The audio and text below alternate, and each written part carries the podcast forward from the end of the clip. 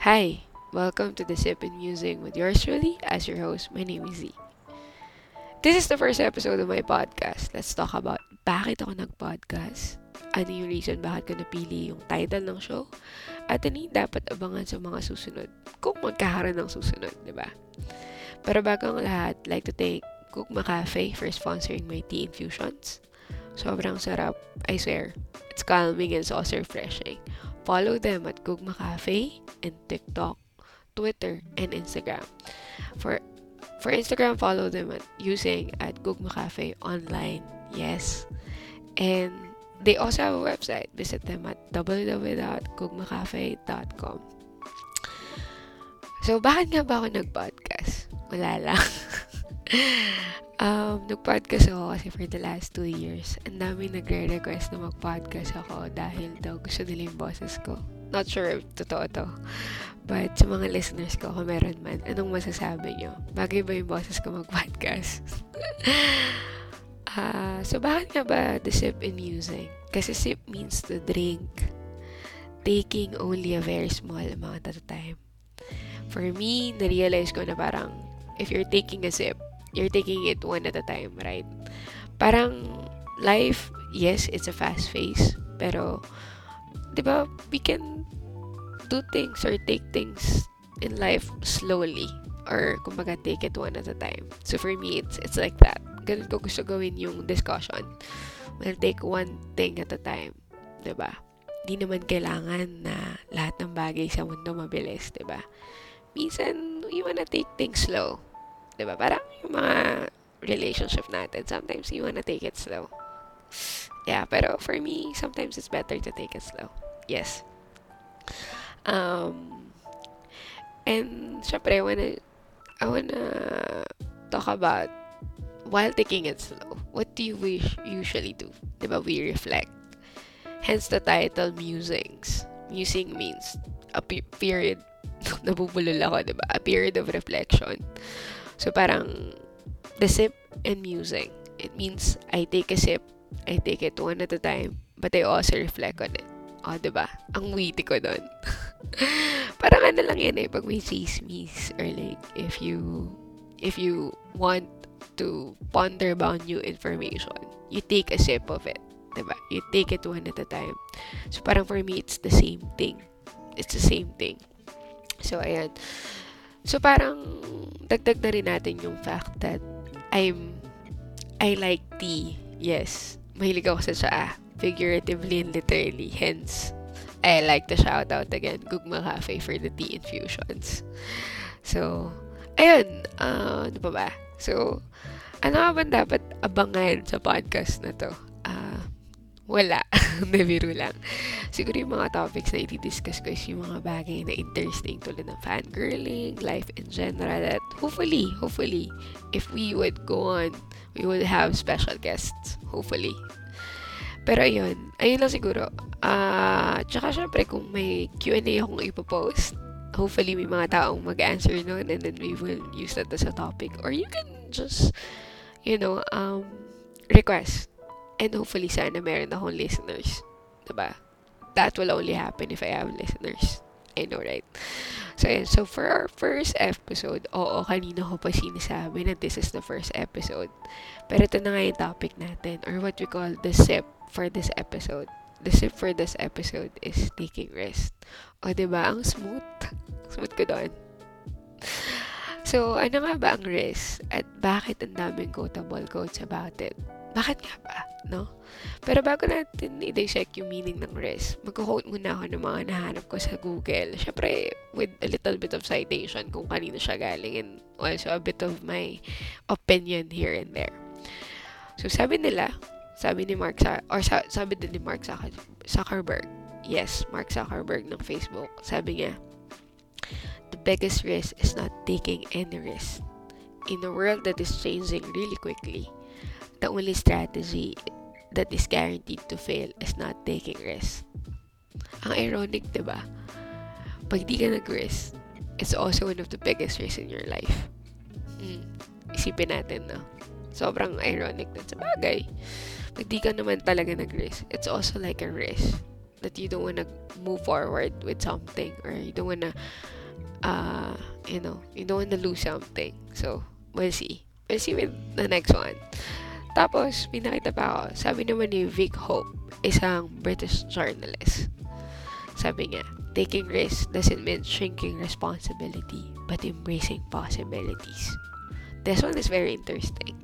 Kasi for other people they see risk as you know um trying to lose something out of their their daily life. Maybe it's just adding possibilities to what you have in life siguro, 'di ba? Parang ba you wanna take a risk on getting into a new relationship, 'di ba? Not that you wanna shrink your responsibility personally as a person, but you wanna open the possibility of joining another person's life.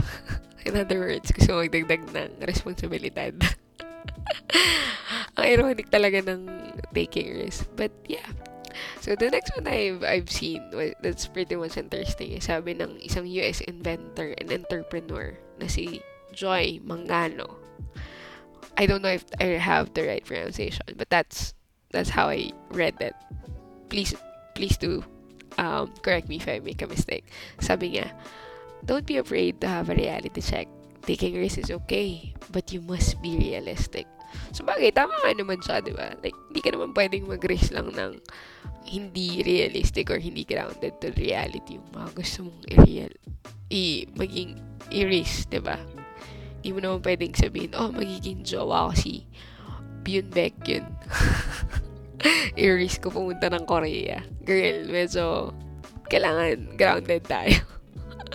diba? Like, I mean, it's a risk, but it's not a realistic one per se. Yeah. Not that I'm doubting you, pero if I say that by myself, I would really doubt myself. Tapos sabi naman ng isang polio survivor na ballerina. Diba? This is very, very inspiring. Sabi ni si Cherise, if you worry about taking risks, don't do it. Oo nga naman. Kung nag-worry ka to take a risk, why would you let your mental health suffer, wag mo na lang gawin. Tama naman siya.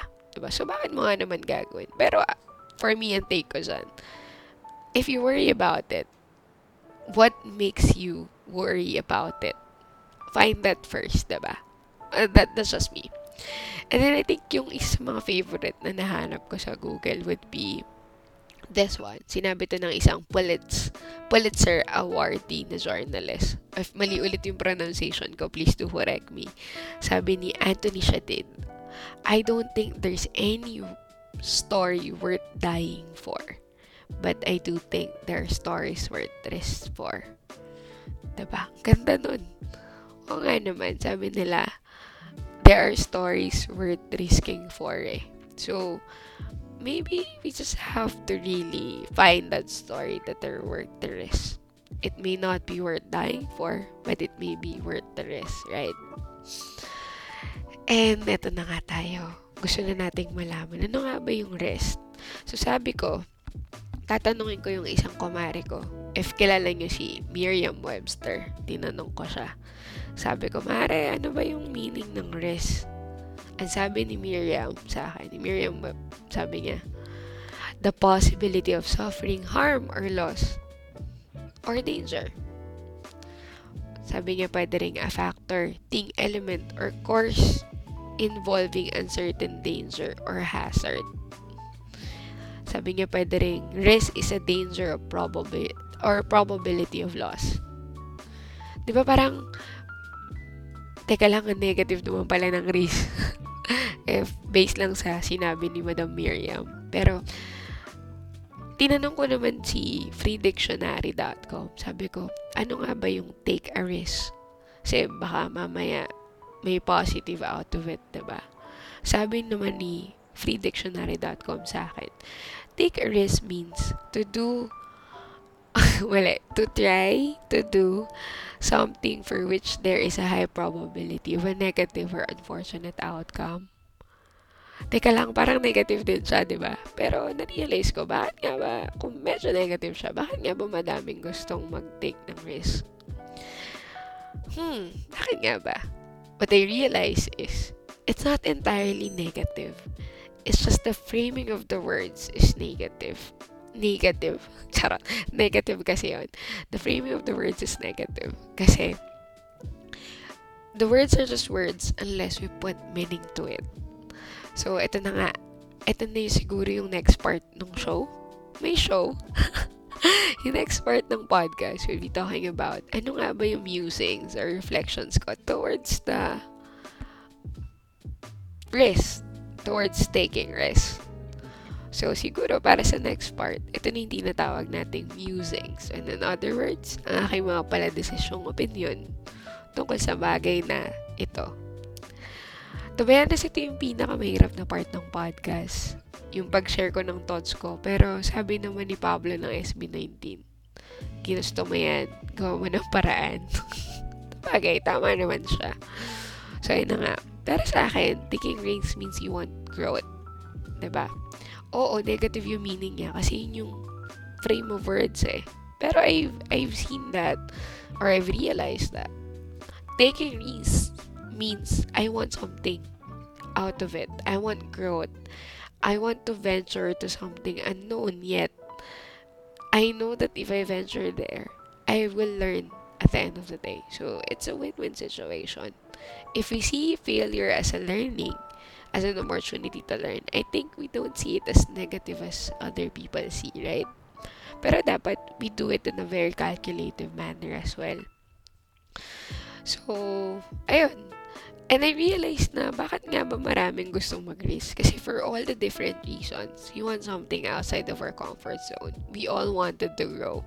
We wanted something out of the ordinary. That's why some people wants to take a risk.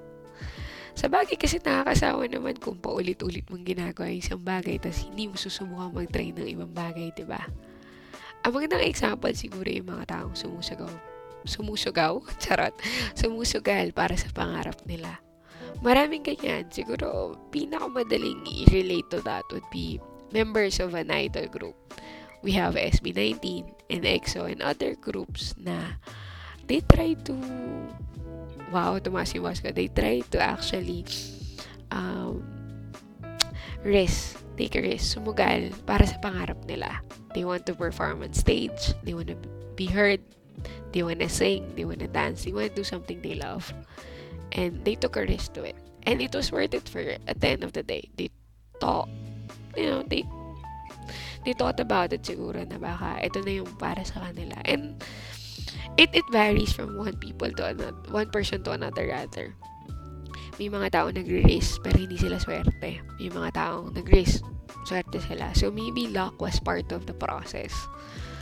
Um, siguro sa mga ordinaryong tao katulad natin, may mga tao na nagtitake sila ng risk by a different way of taking a different path. Kung halimbawa, pangarap ng mga magulang mo sa'yo maging doktor, maging abogado, maging engineer, pero gusto mo lang naman maging artist, then that's a risk you have to take, right? That's a risk for sure.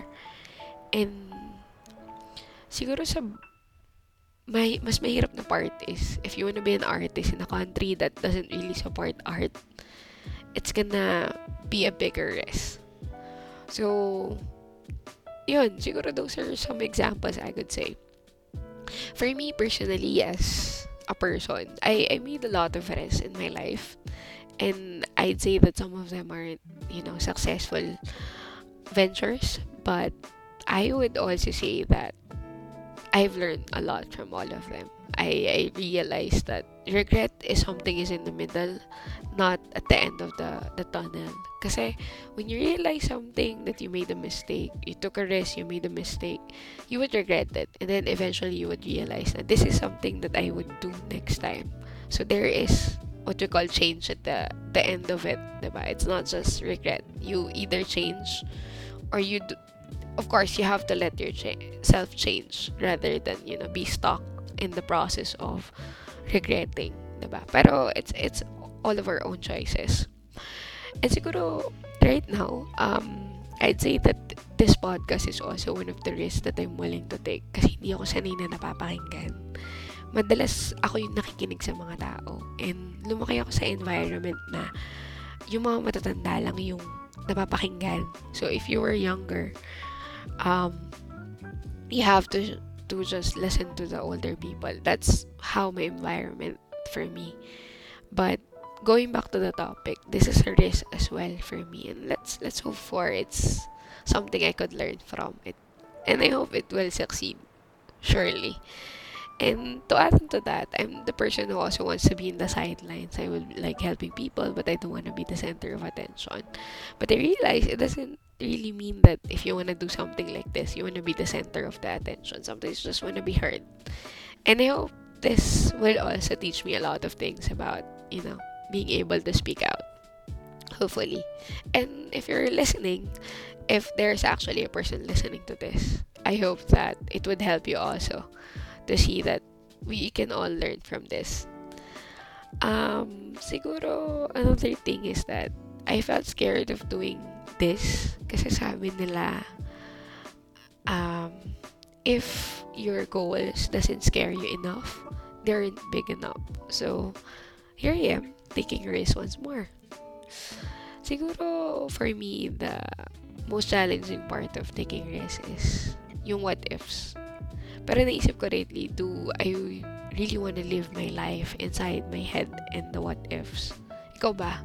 Gusto mo bang mabuhay sa what ifs? Gusto mo ba na lahat ng bagay, you just daydream about it but don't do actions about it?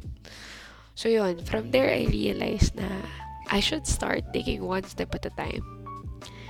Decide that I should do something for myself. At least once in my life, right? And sabi nga kanina, di ba? Um, there are stories worth risking for. Maybe this is the story in my life that is worth risking for. Maybe, right? And siguro some of the examples of the risk I na medyo familiar yung mga taong nakakilala sa akin. I am not gonna bring up something from the past past, but maybe now, the present. Siguro yung pagiging vocal ko about being a fangirl uh, I was so scared to let people know I'm also a fangirl because of the stigma. But they realized it's okay to let it loose, right? And then siguro to add on to that, I followed my younger version to put up a small cafe. And yes, it's it's not easy. It's still struggling and it is really a struggle. But I I see I would hopefully see you know the end of the tunnel hopefully it will succeed. And siguro another one is I've become more open to people. I become more willing to accept people's compliment and also people's criticism better than when I was younger. and siguro another thing would be coloring my hair. Uh, I've been thinking about it for years and I only had the courage to do it this year. And it was fun pala. It was fun pala to take that risk. And siguro, the latest one would be doing law school. Um, took me seven years to actually decide if I wanted to law school. But here we are. Here we are, starting my law school journey. Hopefully, makatapos. So, for lahat ng ginagawa ko, it's scary because I don't have a backup plan. Yes, ngayon lang ako nawalan ng backup plan sa buhay ko. But hopefully, I will, I will find so, ano, um, comfort in all of this. Exciting, yes. Mahirap. Pero I feel like there's more sense of accomplishment when I overcome things. And also, I realize I become more open to things. I learn to listen more. Ironic, no? Pero mas natutunan ko maging level-headed when I start taking risks. I decided na parang if I'm more level-headed, I'm more patient, I understand that the risk that I take takes a lot of hard work. Oo, hindi siya magic formula na oh, nag-rest ako, I'm going to win something or I'm gonna win in life. No. Uh, it has become more of a lesson that grounded me to become a better person. Sabi nga ni Byun Baek yun ng EXO, be brave, be humble. So, I think that's also one thing I've, I've learned when I took a lot of risks in life. And, yun, kung meron mong nakikinig dito, hindi ko sure kung meron. Yes, I still doubt kung may makikinig. Pero, I hope you start to take risk one at a time. Diba? Take it. Di na, make a list of the things you wanna do or things that scares you to do. Di, diba? Parang, just that you have been wanting to do, just make a list out of it. Di naman kailangan na laging malaki yung risk na gagawin natin eh. Minsan, the smallest things like simpleng pagpili ng pagkain na hindi pa natin natatry, it will give us a better perspective. Um, siguro, try mo rin mag-try ng ibang kape. Apart from Starbucks, try Dunkin' Donut, Tim Hortons, diba? May, may mas masarap sila. I'm not saying na hindi masarap yung Starbucks. Mas mahal lang sila. So, maybe try other coffee. Or pansit canton. Try mi goreng. Diba? It's, it's a risk. You haven't tried it, but maybe you should try it. It's no harm in doing that. Or maybe try magpalit ng bagong pabango, bagong shampoo for the sake for just the sake of it. Yes, it's a risk. Kasi baka hindi mabango yung mabili mo or baka hindi bagay sa'yo. But, you know, we can all try. Diba? Wala namang masamang mag-try. And siguro kung mas relate sa'yo, diba? Parang try mo mag-order sa Inter-Asia kaysa mag group order. At least once in a while. Mas mahal siya, yes. Pero baka manalo ka ng voice call event with Kyungso. We will never know. There's no harm in trying naman. Diba? Just one thing I realize is that um, lahat tayo nakikita natin yung risk as something big. Pero there are risks that comes in small packages that can change our lives. It can change or shift our frame of mindset or perspective in life if we see it in different angles. It's also help us understand the situation, help us become better individuals. Kasi every day we choose that there are things in life that are a risk. Example, malilate ka na, pero you choose to do LRT rather than angkas. It's a risk. Kasi baka mas mabilis yung LRT, di ba? It's always a risk. There's different risks in daily life. We, we, we can choose different paths and it could be a risk for us. It doesn't necessarily mean it's a big risk. Diba? So, we want to shift our frame of mindset to all of these things. And siguro, we, when we ponder about it, um, and we think about it, let's also make sure that once we try to make bigger decisions in life, we do it calculatively. It means hindi tayo basta mag-fall sa pits of regrets. Diba? Wala namang masama sa regret. It's just that um, we also want to try to protect ourselves from time to time. And sabi nga nila, wala namang masama sa bad decisions as long as we know how to take accountability of our actions and learn from it. Yun lang. Kasi may mga ibang tao na they make bad decisions pero di sila willing mag-take ng accountability from it. I hope that we all you know, we all learn to take accountability from bad decision.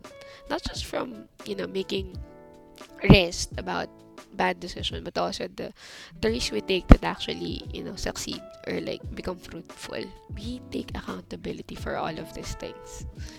It's hard but I hope we all learn from that. So ayan. Um so bago matapos yung lahat ng to, gusto ko lang din talagang mag-summarize ng takeaway. Oo, malapit na tayong matapos. Oo, nag-take out din ako. Hindi, joke lang. So, the first thing I'd like to say is that taking risks means you have to choose something that makes us feel uncertain or mean we end up losing. But if we succeed, it could potentially change our life or learn something from it. Diba? Second is taking risks for everyone may mean different things. It could be a big or small decision. It also means that at the end of the day, we still want something that will help us grow, something that will help us venture to something bigger, something better outside of our regular lives or ordinary lives rather. And I think last but not the least, isa sa mga nakita kong quote, double quotes from Google. Sabi ni Shanae Graves, isang Canadian actress. Sabi niya, I think you make impacts by taking risks. Meaning, our risks make an impact not only in our lives, but in the lives of people around us. Ganda, di ba? Kumbaga parang, tandaan mo, yung mga risks na ginagawa mo, not just, uh, not just for yourself, but the risks that you make can make an impact to other people. And it could potentially change your life as well. When I say impact, it could inspire other people. A great example of this is SB19. Their risk and the risk they took made me inspire to do better in life. Not that not that ano ha, not that I don't do better. It's just that looking at people who make who take risks or make decisions that could potentially, you know, uh, shake our beliefs makes you question why weren't you able to do that race as well. So parang na-inspire ako doon. Oh, so I hope we get inspired to do that as well. And I'd say that this has been a very productive topic for me. Uh, sana kayo din. Siguro, uh, dahil nakasanayan ko ng tawagin yung mga tao sa Twitter as mahal ko, tatawagin ko na rin kayong mahal ko. Oo, kayong man nakikinig. Um, Huwag kayong magalit, di naman ako pa-fall. Pero, syempre, di ba, parang from time to time, masarap tawaging mahal. Hello, mahal. Sana kumain ka na. Sana nakapagpahinga ka na. Alagaan mo yung sarili mo. Mahal kita. O, di ba? Ang lambing. Pero yon uh, tulad ng lahat. At kahit ano, lahat ay may katapusan. Tayo ay matatapos na. Kaya ngayon, gusto ko na munang magpaalam. Pero gusto ko munang magpasalamat sa lahat ng nakinig at very patient to listen to me for the last 30 minutes. Um, gusto ko lang sabihin bago matapos ang lahat. If you are thinking about that thing or you wanna take that risk, maybe this is your sign. Ito na yung sign mo para gawin siya. And tandaan mo, mahal, sapat ka hindi ka hulang at marami nagmamahal sa'yo. Maraming salamat sa pakikinig, mahal ko.